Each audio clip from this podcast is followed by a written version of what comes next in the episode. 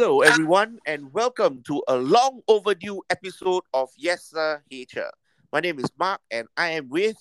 Yes, it's me, Dennis, back in Jersey now after my uh, six weeks of being in Asia. There you go. So now you know the reason why we have been taking a little bit of a break uh, because Dennis was back in Asia meeting good friends. Uh, and uh, what what was the highlight of the trip for you then?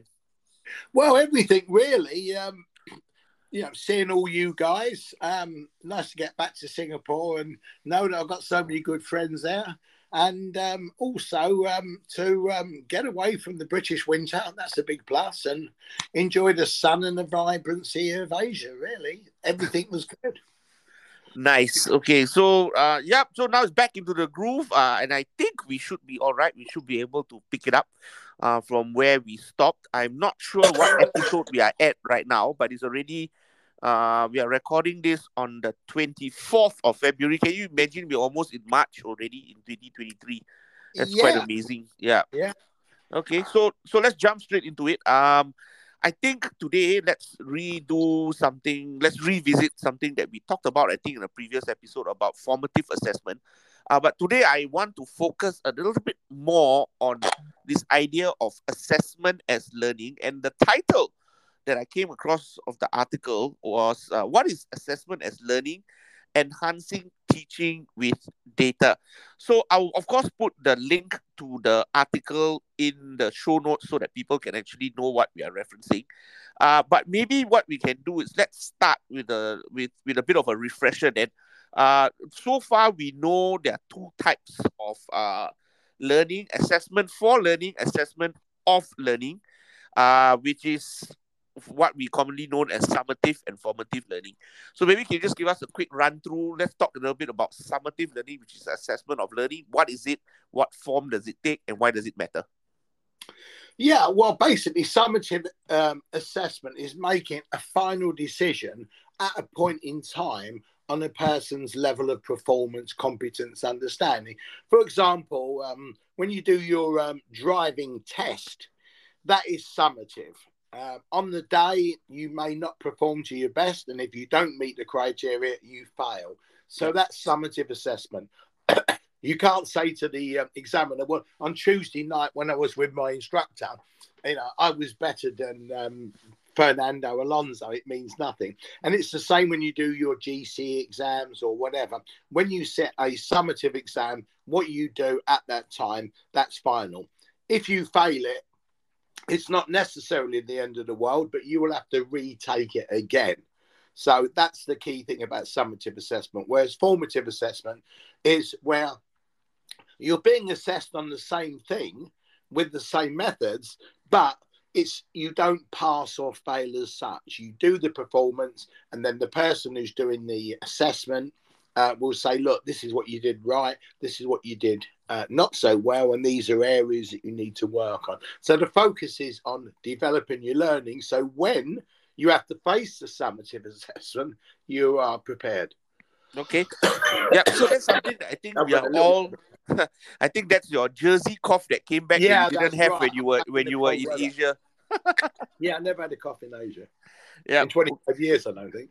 Okay, so then we go to our more popular, I think, rising importance, the idea of assessment for learning, uh, also known as formative uh, learning. Uh, for, sorry, formative assessment. Uh, and then, of course, one of my heroes uh, in uh, the education world, Dylan, Dylan Wiliam, who during a keynote at the University of Cambridge describes assessment for learning as the pedagogy of contingency. Maybe you can explain that idea a little bit. What do you mean by AFL as the pedagogy of contingency? Well, I mean, when you talk about the word contingency, it's things happening together, isn't it? Yeah. And I think you can go back to um, David Perkins, um, you know, famous writer in the area of thinking and learning. And what he basically said is that um, learning and assessment are two sides of the same coin. So if you're talking about assessment as learning, what Yep. you're basically saying is, look, we've got to learn something, and when we learn something, we've got to solve a problem. We've got to find out, well, what information do we need? What skills do we need to develop? What resources might be useful? Uh, so you could call that instructional design, but the very process of um, doing that is assessing your own learning and what you have now, and assessing what you need to Okay, do. Okay, hang on a second. Huh? process. Okay, hang on a second. Uh, I think we are jumping ahead. Uh, we are looking at assessment for learning, which is formative assessment. Hmm. So, uh, when he describes it as uh, assessment for learning as the pedagogy of contingency, uh, would it mean that he's actually uh, in, at the core of it is really checking for understanding uh, and being reactive based on what the students come back with? What do the students come back with? Would it be a fair comment to say that? Yeah, I mean, there is some, there's a lot of overlap between when we talk about formative assessment, there's something about assessment for learning and also something called assessment as learning. Yeah. Now, um, I would probably put formative assessment in the category of assessment um, for learning, but also as learning, because uh, the, the, the gap between the two is more a kind of philosophical gap rather than a real gap. Let's say, for example, um, we, you know, we train teachers, right? Yep. We make, you know, we have to make summative decisions to say at this point in time, given that this is framed now as a summative um,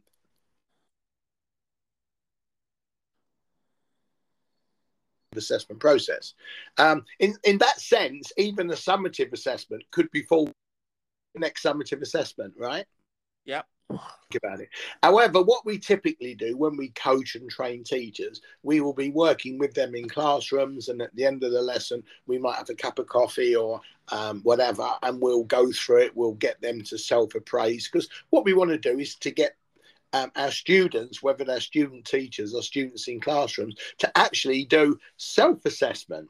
So, you know, self assessment is part of formative assessment and it's also part of assessment for learning because if I'm self assessing, I'm checking that I know things or finding out that I don't know things and then having to plan ways to learn new things. So uh, it's formative assessment. I'm not going to be judged, though you could theoretically have summative assessment of somebody doing formative assessment, you know, philosophically, but let's not worry about that. But equally, if we get students into the process of doing their self assessment, they are in the process of designing their own learning because what they're saying is, I'm going to be assessed on um, um, a part of history, maybe Hitler's rise in Nazi Germany. Going to be assessed on that because it's in the learning outcomes. I've now got to think about, oh, I'm going to learn that. So the very process of knowing that you're going to be assessed on something can act as a guide to your own learning. And in that process, you can be doing formative assessment on yourself. You can be getting your tutor to doing formative assessment, and it's part of. So these this formative assessment, assessment um, um, for learning and as learning is really a powerful part of a good instructional strategy. Okay, so let's let's let's let's talk a little bit more about assessment as learning, uh, because I'm referring back to the article, uh, and you are right. It does say that assessment as learning builds upon the philosophy of assessment for learning. However, there's a greater emphasis placed on feedback and metacognition, uh, and uh, author Ruth Dann 2014 explains, uh, and I quote: "It considers how pupils self-regulate their own learning." and in so doing, make complex decisions about how they use feedback and engage with the learning priorities of the classroom. Now, the idea here is to enable students to begin to learn about themselves as learners. Now, what I think would be interesting would be is we are very clear about summative assessment. We are very clear about formative assessment. In fact, there are strategies, there are methods that we can use for both what could be some possible strategies or methods that teachers can use to bring the idea of assessment as learning to life? So again, I just wanted to emphasize it places emphasis on feedback and metacognition. So I know we have done episodes of metacognition, but I think can we frame that uh, suggestion or some of the things that we can do in a classroom uh, against assessment? Okay, let's I mean, let's look at those two things: feedback and metacognition as yeah. elements of human cognition and human activity first, and then right. let's how they work together perhaps synergistically to help the learning process. Okay, so let's take feedback. Now, feedback can come in a number of ways. It can be something that's very formalized. In other words, we watch a teacher teach, and at the end of it, we say, Look, you didn't activate prior knowledge. Um, you did use a video, but the video wasn't interactive. There wasn't any kind of framing or, or no advanced organizer for those kind of things. So we can be giving them feedback, right? Equally, they could be doing their own feedback as well, right? Yep. Okay. And if you like, if you can get people to be actively seeking feedback, both from self evaluation. Now, you can only give yourself good feedback on something if you know the criteria of good practice. For example, um, if I'm learning to play the game of tennis, I can go out there and I can be doing discovery learning. I hold a racket, I do stuff, and I'm getting feedback. And the feedback may well be that I'm not getting the ball over the net much, right? Now, that's giving me feedback. So based on that feedback, I then, if I'm being metacognitive, which means is to be aware of your own thinking, and invariably, if you are thinking about your thinking, you're going to be thinking about your learning, and also you're going to be thinking about your behavior. That's why modern definitions, or what I would say more validated current definitions of metacognition, is more than what Flavell in 1976 said. It's thinking about your thinking.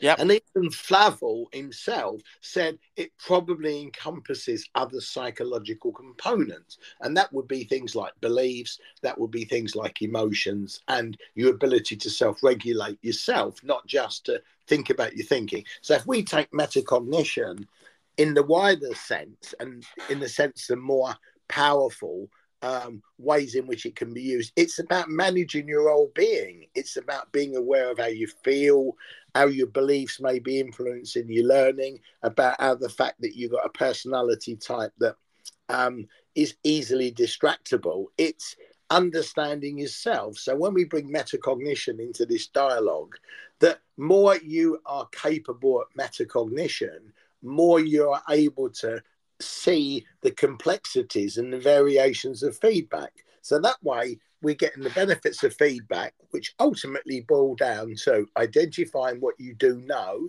and can do, identifying what you do not know and cannot do, and identifying misconceptions that you have that think you know what you're doing, right? Yeah. If you think about it, that's it, isn't it? So you've got to get that picture of um, objectivity as best you can.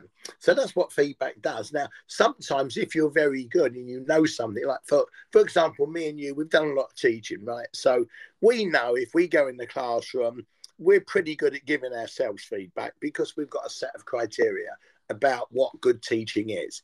But if somebody knows very little about teaching, you know, they just think, oh, I go in and do it, right? When they give themselves feedback, the they might say, "Oh well, it was really good because I showed my 54 slides," or "It was really good that the students didn't disrupt the lesson." So this is the important point that um, feedback can be very um, very positive and helpful, but only if somebody knows what the criteria of good performance is. Otherwise, it can be very idiosyncratic and actually quite dangerous because people can think they're being good at something and they're learning well, effectively, and efficiently, whereas they're not. So that's where being metacognitive comes in because a person who is metacognitive will know I don't know much about this. Therefore, my self evaluation could be quite rudimentary, and I need to get more expert feedback, somebody who can who really knows this activity or really knows this subject, who can make better quantitative, qualitative decisions about my activity because otherwise I might be naively optimistic or pessimistic. Does that make sense? Okay, so it does, but I think there are two questions here that we need to answer. Number one, uh, how is that valuable for learning for students and what benefits so why should i do it as a teacher? What, what is the compelling reason why i should do it? That's number one. Uh, and number two if i wanted to try this out what could be something simple and specific that i could do as a strategy? So so let's let's let's unpack the first one first. Uh, what is a, a, a, a compelling reason to do this? How will it help with student learning? Well, we know we know just from Hattie's work on excuse me effect sizes that feedback, different types of feedback, tutor feedback, peer feedback, self assess self assessment feedback helps the learning process. They're all got effect sizes. In fact, self um, self feedback, self assessment is lower than peer or tutor assessment. And that's because sometimes self assessment might be very poor because you actually don't know much about the subject and you don't know much about giving yourself feedback, right? But feedback is a powerful means. Now, we also know that metacognitive strategies also have effect sizes. That is to look at what you're learning, you're planning it, you're understanding the components of learning. What is the knowledge involved? What kinds of understandings are there? What are the key concepts? Those kind of things. So each of those um, methods, feedback, good feedback, and good metacognitive strategies, they are so um, impactful for learning because let's, let's let's get it to very basics. What is learning? Learning is yep. i mean there was an old definition years ago it's a permanent change in behavior right? Okay the chicken learns not to walk across the road because he's seen other chickens or she's seen other well it's a she and it a chicken? Um, i've seen other chickens walk across the road and get squashed so it tends not to do that okay? So that's a permanent change in behavior but what we know now about learning it's it's a little bit more elaborate than that. It is about taking in new information connecting it to information that's in our long-term memory and using a process of memory and thinking which are again two sides of the same coin to connect new information to old information to have a better understanding of something or to be more skillful at something or both right? Yeah. So if we have that as a view of learning then metacognition is uh, underpinned by other types of thinking, isn't it? So you, you, when you're metacognitive, you're asking yourself, "Am I thinking well?" And if I'm thinking well, what am I doing? I'm analysing, I'm comparing and contrasting, I'm making inferences and interpretations. I'm evaluating. Now, they're all types of critical thinking, and it's the critical thinking skills that are the most fundamental, most useful, and most necessary for connecting new information to existing information in your long term memory system, right?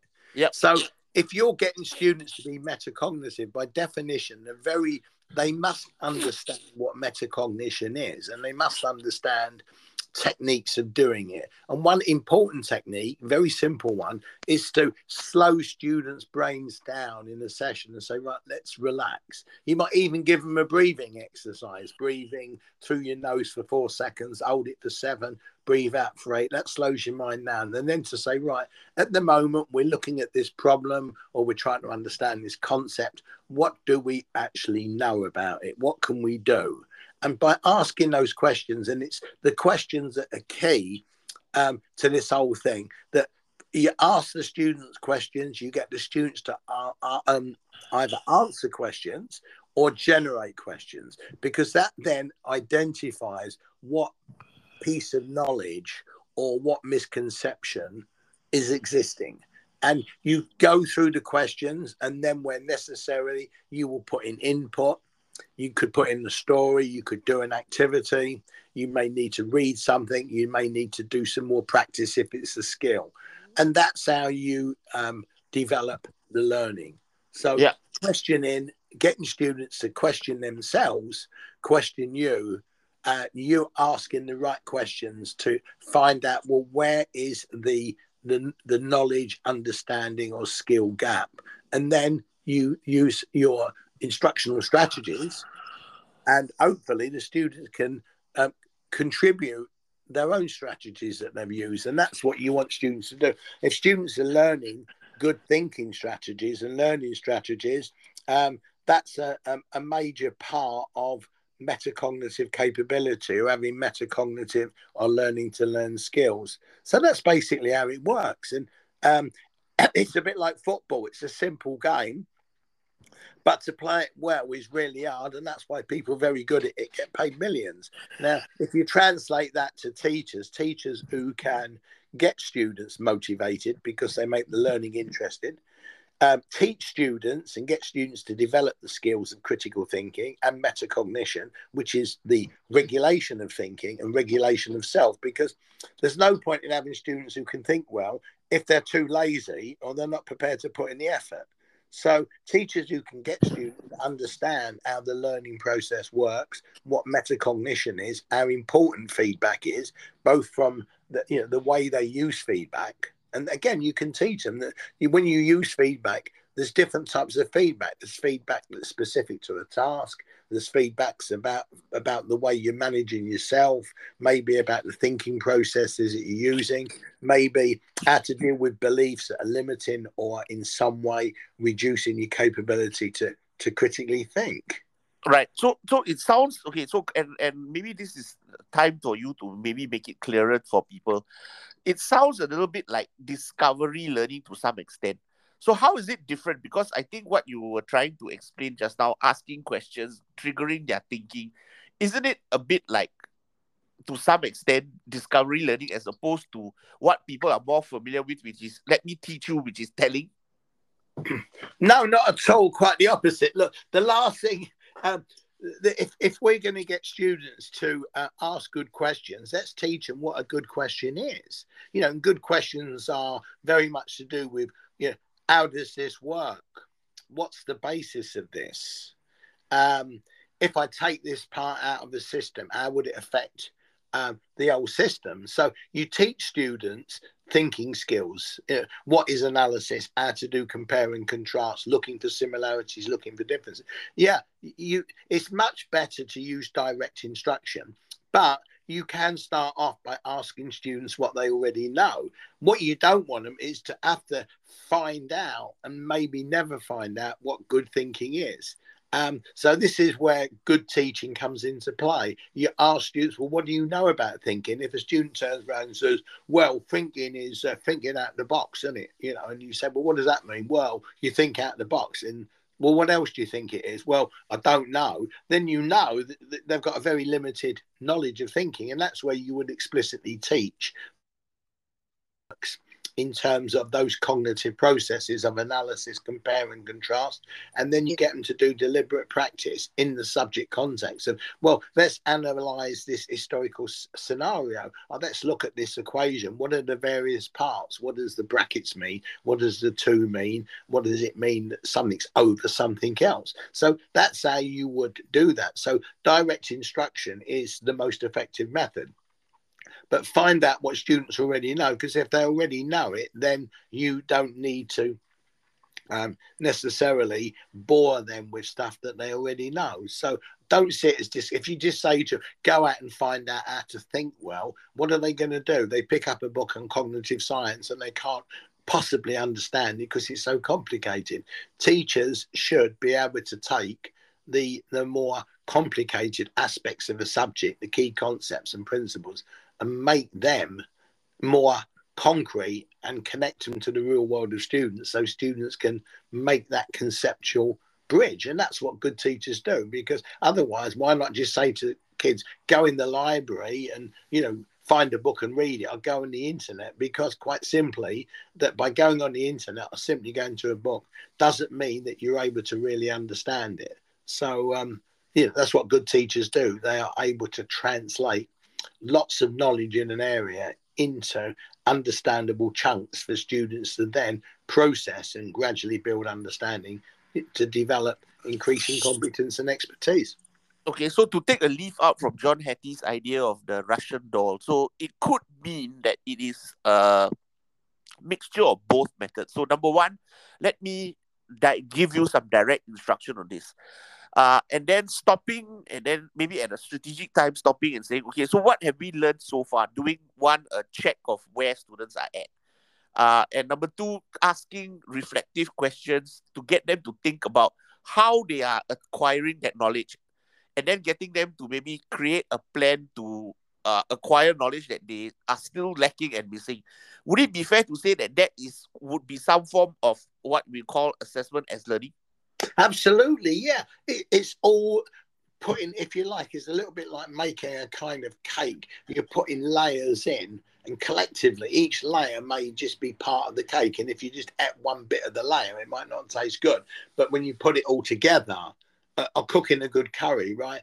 If you don't put the right ingredients in at the right time, you make a mess of it. So that's the skill of teaching, isn't it? Is to be able to put that in that Russian doll strategy together that connects to the student profile at a given time. And it's almost impossible to do that perfectly most of the time. What you're trying to do is to get it more or less right most of the time. Right. Okay. So I'm going to read back from the article uh, and just to reinforce what we've just been talking about. Uh, and what it says here is assessment as learning creates reflective students who have the agency to decide on their next on their next learning step. Now, personally, I feel that's important because I think in Singapore, uh, we are trying to get away from what I call the outsourced learning model, and that is where students come into class and really look at the teachers and say, "Okay, now it's your job to like teach me, so do your magic, and I'll automatically learn." But I think we have realized after many years of teaching that students themselves need to play their part Hence the importance of you know the program of which we talked about, getting them to learn how to learn. Now I'm going to talk about. Uh, I'm going to share further what is in the article, and it says, as with any strategy that seeks to empower learners, assessment as learning is often supported by the teacher at first, which is what we talked about. A successful approach would be to have your learners asking the question, what are the criteria for improving my work? Strategies include, but are not limited to, regular peer and self assessment, regular and challenging practice, allowing students to question their own learning, and creating an environment where taking chances and risking wrong are promoted. So I, I, there are two things that particularly interested me because we have already covered the part about peer and self assessment, uh, regular and challenging practice. Uh, but maybe let's let's unpack this a little bit more, which is allowing students to question their own learning. Can you give us a little heuristic uh, for teachers who are listening to this right now to say, okay, this is something that I can do and I can try it out immediately in the class? So just a simple heuristic. Well, the simple heuristic is um, what what do we know to be factual and what do we okay. know to be opinion and on what basis? Now, a really good example is diet, yep. right? Okay. okay. I mean, it's a minefield, okay? Um, we know people who uh, study this extensively and we've read a lot of books on it ourselves and the problem is that you'll get some people arguing well it's all about calories in and calories out right and yep. they actually believe this right uh, and then you've got people like um, like myself and uh, many others, and going back to Richard Atkins, I think it was, who basically, you know, it, uh, see, well, if you're eating a lot of carbohydrates, particularly if it's sugar based, then you're going to put on weight, right? And then you've got the people that are pure paleo. In fact, um, Jordan Peterson, who we did a podcast on, who is one of the most famous intellectuals of our time, you know, he eats all the time what? beef only. He does beef eat. only only, yeah, and he, he, eats some greens as well. That's all he does. His daughter only eats meat. Now, he claims that's quite simply um, that's what makes him feel much better. It's dealt with so many different ailments. Now, you've got other people who say, oh, you shouldn't eat too much meat. Oh, that's bad for you. Now, it, it's a bit of a minefield. Um, so if we want students to um, to be able to uh, look at stuff, they've got to be able to look at a range of evidence and say, well, you know, what actually is the research? What's the basis of the research, etc., and be able to come up with, you know, some kind of very good evaluation of all that data. You know, it's it's using the thinking process, the critical thinking skills, in relation to a lot of our work of looking at different knowledge bases. So more we can get students to say, well, look if you have a question, and you need an answer to it, then you need to look at well, what evidence is out there? What's the basis of the evidence? What's the currency? Look, learning styles, I mean, it infested education for years. oh, we must cater to learning styles. I knew it was nonsense years and years ago. And I used to say that at conferences, and people used to treat me like I was kind of infidel. John Hattie's, because he did such a big piece of research, it was so comprehensive. The analysis and found literally um, no evidence that it was in any way useful. And now all of a sudden, oh no, the learning styles that's that's defunct. There's still people. There's still people using it, you know. Um, but there's still people who believe the world is flat. Well, it, it, it, uh, I'm fairly convinced, you know, having travelled around it many times and seen pictures from outer space, I actually think it's a sphere. So um, there you go. Okay, so so I think it takes. A, I think I think the moral of the story is uh we need to be consistent in the classroom, uh to really uh teach students to uh, think uh be to be a bit more reflective, uh and also to equip them with the knowledge and skills to ask these important uh, questions, so that they can uh, really become uh to have the agency to decide on their next learning step. Uh, so the second one that I think we need to talk about is creating an environment where taking chances and risking being wrong are promoted. Uh, and that seems to be quite counterintuitive to some classrooms that we are that we have grown up in. So maybe the idea is how should teachers do this? How do you ex- exactly create an environment where taking chances and risking being wrong is promoted? Well, uh, let's take this. Um, seriously, even though I, see the funny side of it in some ways, because you know, a student can say, "Look, I believe I can fly," right? Okay. someone wrote a book. I mean, it was a Singaporean in actual fact, and he, he made a bit of a splash. He wrote a book, "Castles Can Fly." Now they can't, right?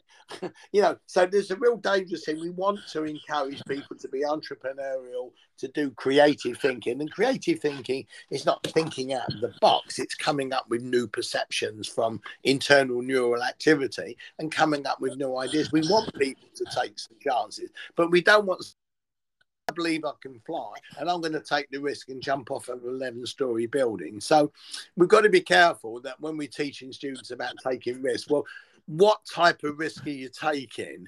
Um, to say to a student, well, look, you know, that student saved $10,000 and say, well, you want to understand the stock market? Well, take some risks and do some investing. Now, I wouldn't say that would be good advice. Now it's yeah. up to the student to decide on that. But you know, you, you, I think kind of as teachers, we've got to get students to actually analyze risk and what the consequences of failure are.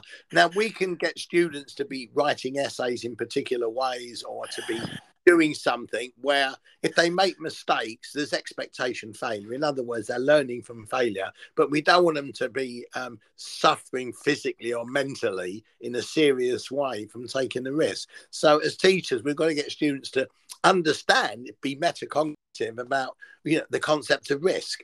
For example, if you take gambling, what I've noticed now on television, the gambling sites like William Hill and um, Paddy Power and whatever, they always now have someone that says gamble responsibly. Well, because they know that gamble, get addicted, and families break up, they lose houses, and you know commit suicide, become alcoholics as a result of losing money. In fact, um, I did go to Las Vegas once. I never, I never actually gambled. Um, it's just that my daughter wanted to go there for a few days. I found it quite boring, to be frank. But I did hear that every week, at least one person jumps off their hotel and kills themselves. And the reason is not because they think that they can fly or castles can fly. It's just that they've lost so much money they can't face going home to, you know, their wife or husband or whatever and say, "Look, we've got to sell the house," you know. So, um, yeah, um, but at the end of the day, um, what what the what we're trying to do or what you know these companies are saying is well um, look um, if you're going to gamble then gamble money that you can afford to lose without yeah. that kind of thing so it's, it's getting students really and giving students activities where they're challenged um, but they know what the risks are and um, um, to, and to make good decisions about risk. We don't want to be saying to students, "Yeah, ride your motorcycle 150 miles an hour and see uh, and see how well you can take a bend." Do we want to do that? So um,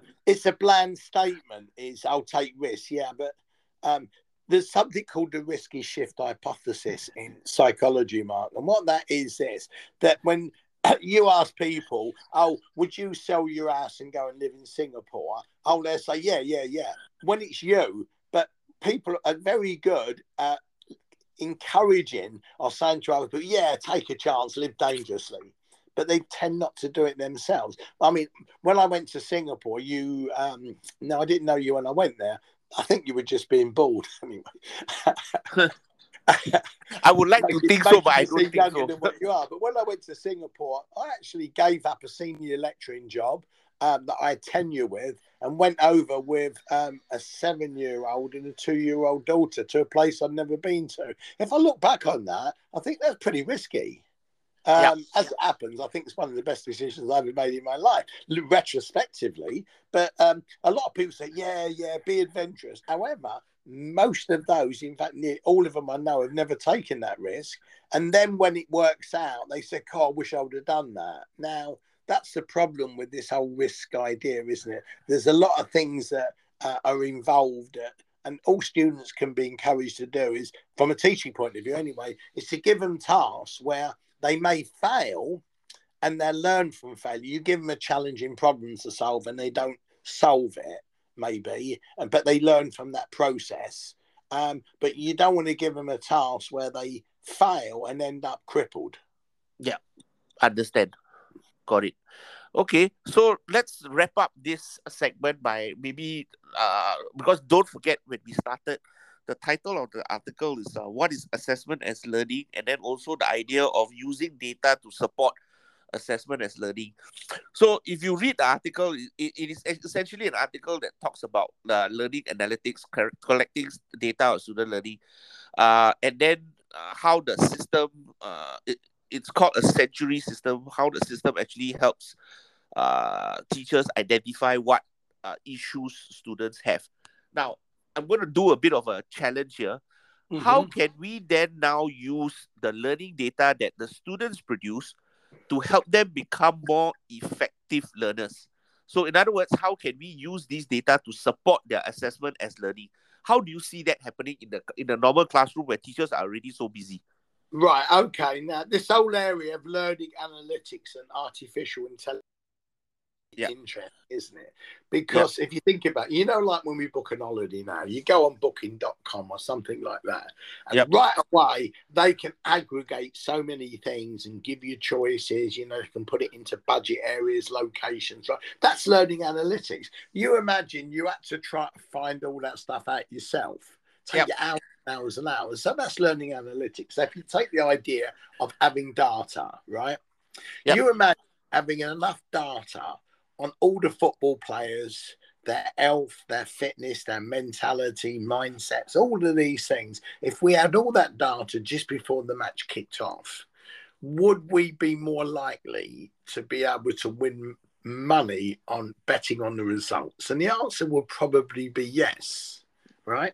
The yeah. people, I to I used to go dog racing occasionally, and the people that made money were people within the dog racing community because they would know which dogs are doing whatever, uh, you know, right to the last of the race. You know, it's called insider knowledge, isn't it? So, um, um, it's like you know the perfect situation is you're working in a company and you know it's just come up with the most powerful invention ever and its shares are going to go through the roof next week and yeah. you know this and you go to the you know you go and buy $10,000 worth and all of a sudden they're worth 10 million. So you know data is powerful. So let's translate that and say well what is the data that students can collect on themselves? The data they can collect what have I been learning and what have I been struggling with and what have I done that's been helping me learning? And students can do that individually. You can do it as a class, and you will identify um, the you know the the the more difficult areas of the content, perhaps what strategies are more useful overall for a particular um, learning task. But that does take time in doing. Um, obviously. So for a teacher to be setting up those kind of databases um, would be difficult. Now, invariably, if somebody comes in, you know, you're, you're the boy for coming up with these IT tools.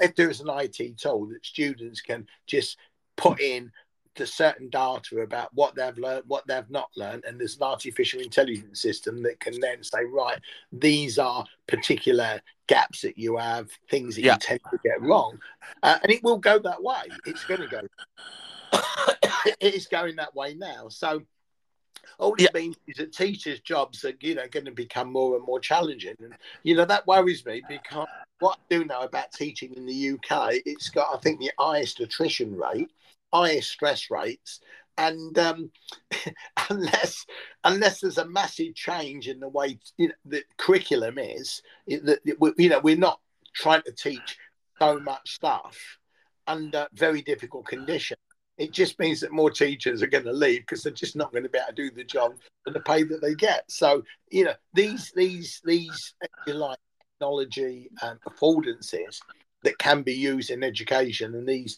if you like more complex and highly skilled pedagogic techniques, which we know are better.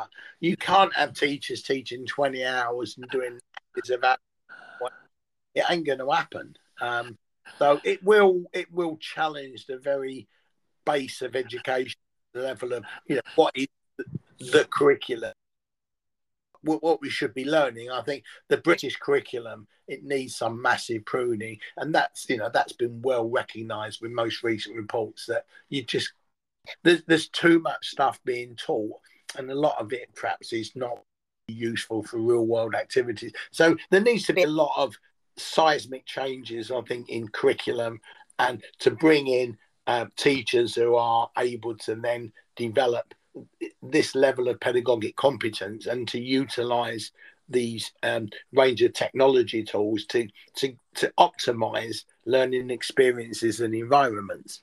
Yeah. So to, to answer that question, I think if you are talking about a program, uh, while I don't disagree with you, and I think such a program might be useful.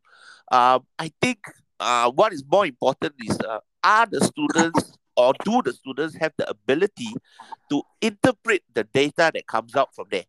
Uh, so if they have no idea or have skills in terms of uh, uh, learning techniques like interleaving and so forth, wouldn't that have wouldn't that also just negate the all the data that is collected? It's just meaningless to some extent. Yeah you're absolutely right. I mean at the end of the day we're, we're you know we're dealing with a regulatory ideal here aren't we? Yep. You know, it's a bit like kind of you know me and you running a, a football team. If we can pick all the in the world that we'd like and put them all together, you know, we'd probably win manager of the year, you know. But unfortunately, um, you know, teachers in real world and the type of students, you know, the, uh, you, you're going to have students who are going to be super motivated and super switched on for whatever the basis of that, who may be able to work some of this stuff out, but um, it would create cognitive load for a lot of students.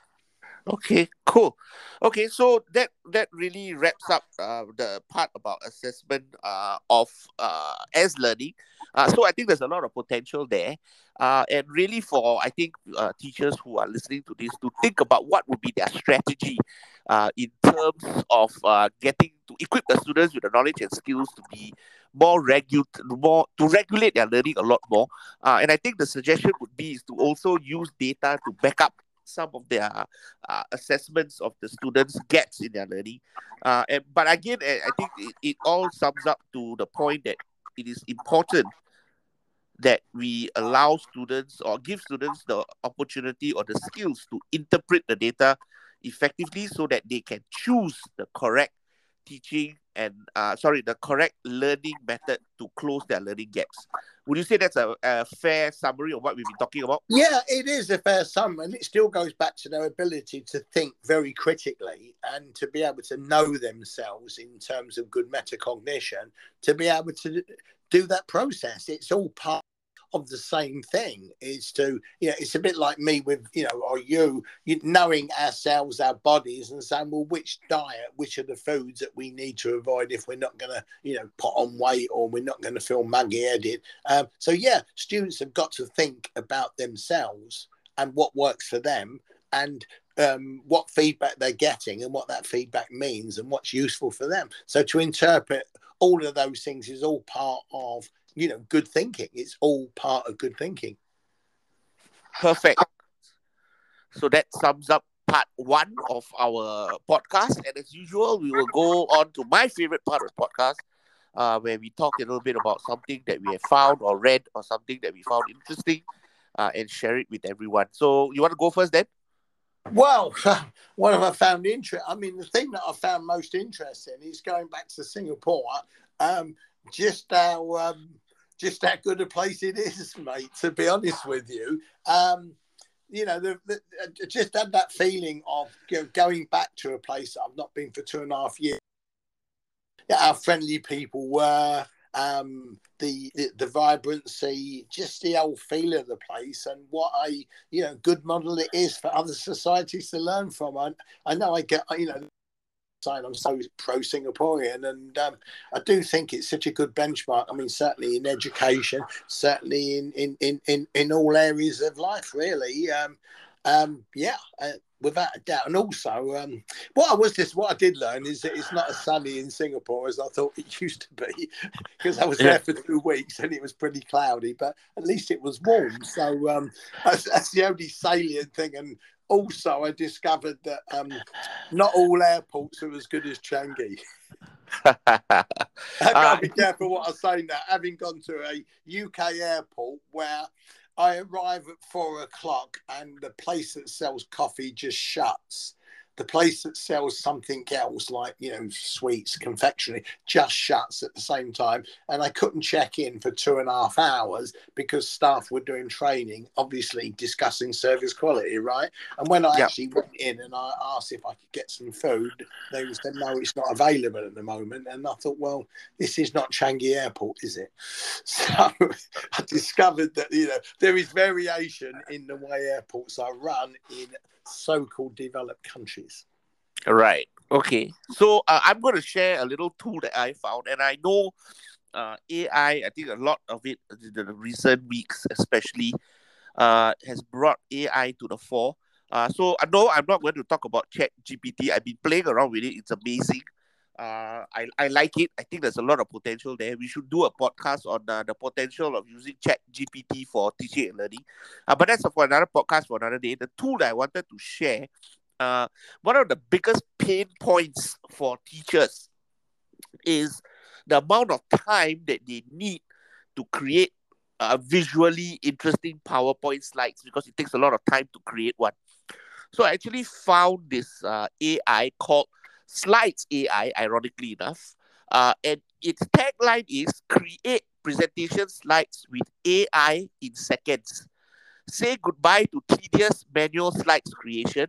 Let the AI write the outline and presentation content for you. And with the tool, you can easily create engaging slides from any text in no time. So basically, all you need to do, and this is quite amazing, you can actually save hours in just a few clicks all you need to do is one, start by adding your text, enter text that you want to create your presentation from. You can either write it directly into the text box or paste it from any source. So if you have a, like a script or something that you would have already written, all you need to do is just paste it. You can customize the look and feel.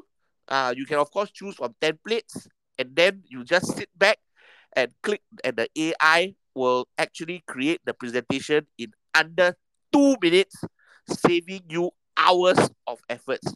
How mind boggling is that? Um, yeah, it sounds mind boggling, but is that how is that different than just picking a template slide from the PowerPoint range and typing your text in? What's different? Because you will oh okay, because let's say you have had, had you have a script, right? Yeah. Uh the AI is smart enough to know what are your key points and pasting it on your new Google slides without you or the or the PowerPoint slides without you having to manually cut and paste, adjusting the the just the margins, the justification, the text size, the font size, everything is automated.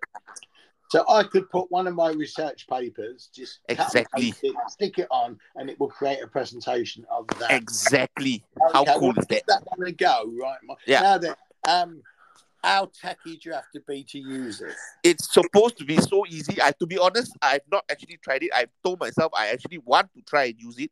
I just I haven't had the time. Uh, having said that, I just want to make it clear that uh, we are not being sponsored uh, to for uh, by Slides AI to to to to uh, promote this. Uh, but there are different pricing programs. Uh, of course, if you want the free one, uh, which is good enough to get started, uh, there is a three presentations limit in terms in one month you can only create three presentations, uh, and there's a two thousand five hundred character input. So I'm not sure how many slides that is, uh, but we can always try it out. I wouldn't recommend that anybody jump straight into buying the, the plan because I think for a month is about thirteen dollars only. It's not a lot of money. Uh, but if you are going to spend the kind of money on AI, I would suggest you spend the twenty dollars on buying the pro version of Chat GPT, which happens to be a little bit more, uh, in my opinion, advanced in terms of the uh, advanced, uh, in terms of the artificial intelligence. So I'll of course put the link in the show notes. You can go and try it out, uh, and let us know what you think. So Right. I'll, I'll- send you the link then, so you can try it out yourself, and you can you can have a look. What about this chat GBT? I don't know that Yeah. either. so chat gpt is really imagine okay um it's a language model ai imagine if you are having that you can eh, you are having a conversation with uh, artificial intelligence being and you can ask him her it whatever you want to to, to genderize it as uh, and they will be able to answer you. So let me give you an example. I have actually written a proposal just by telling chat gpt uh, providing some parameters and what they call prompts, uh, and telling them to generate a five paragraph proposal on the topic of whatever you want using these parameters. And let's say you want f- at least five references and you need them to quote from these five references. You just press enter, and within, and I'm not joking. Then I've actually seen this, and if you can, if you want, you can we can jump into a Zoom call, and I can demonstrate it to you. It just creates this whole proposal in less than five minutes. Wow. Yeah. I- Funny enough, I've heard of that now that Yeah. you mentioned what it does. Yeah, Oh, it is yeah, amazing. This is really, uh, we're really getting somewhere, aren't we, with these Yeah. things? The Terminator Okay. is getting closer. Yeah. Yeah, Yep. so yeah, that uh, you, you should go and try it out. I'll send you the link. You just play around with it, and you can see. Uh, you know, there's even talk that Chat GPT uh has actually they, they, they put Chat GPT through a law course, and he somehow managed to pass the law course. Uh, Yeah. although Wow. Yeah. although it failed the Singapore primary school maths. Oh, right. Well, it just goes to show you just how uh, advanced. Exactly. Okay, so that really uh, ends our first episode back after six weeks. It's good to be back. Uh, and as usual, if you want to write to us, you can do so at evidence based creative teaching at gmail.com. Once again, it is evidence based creative teaching at gmail.com. So, yes, I know I'm repeating myself. It's good to be back. It's good to speak again. Uh, and we will talk to you soon. So, take care, everyone, and have a very good uh, rest of the week. Uh, yeah, and goodbye. And goodbye from me.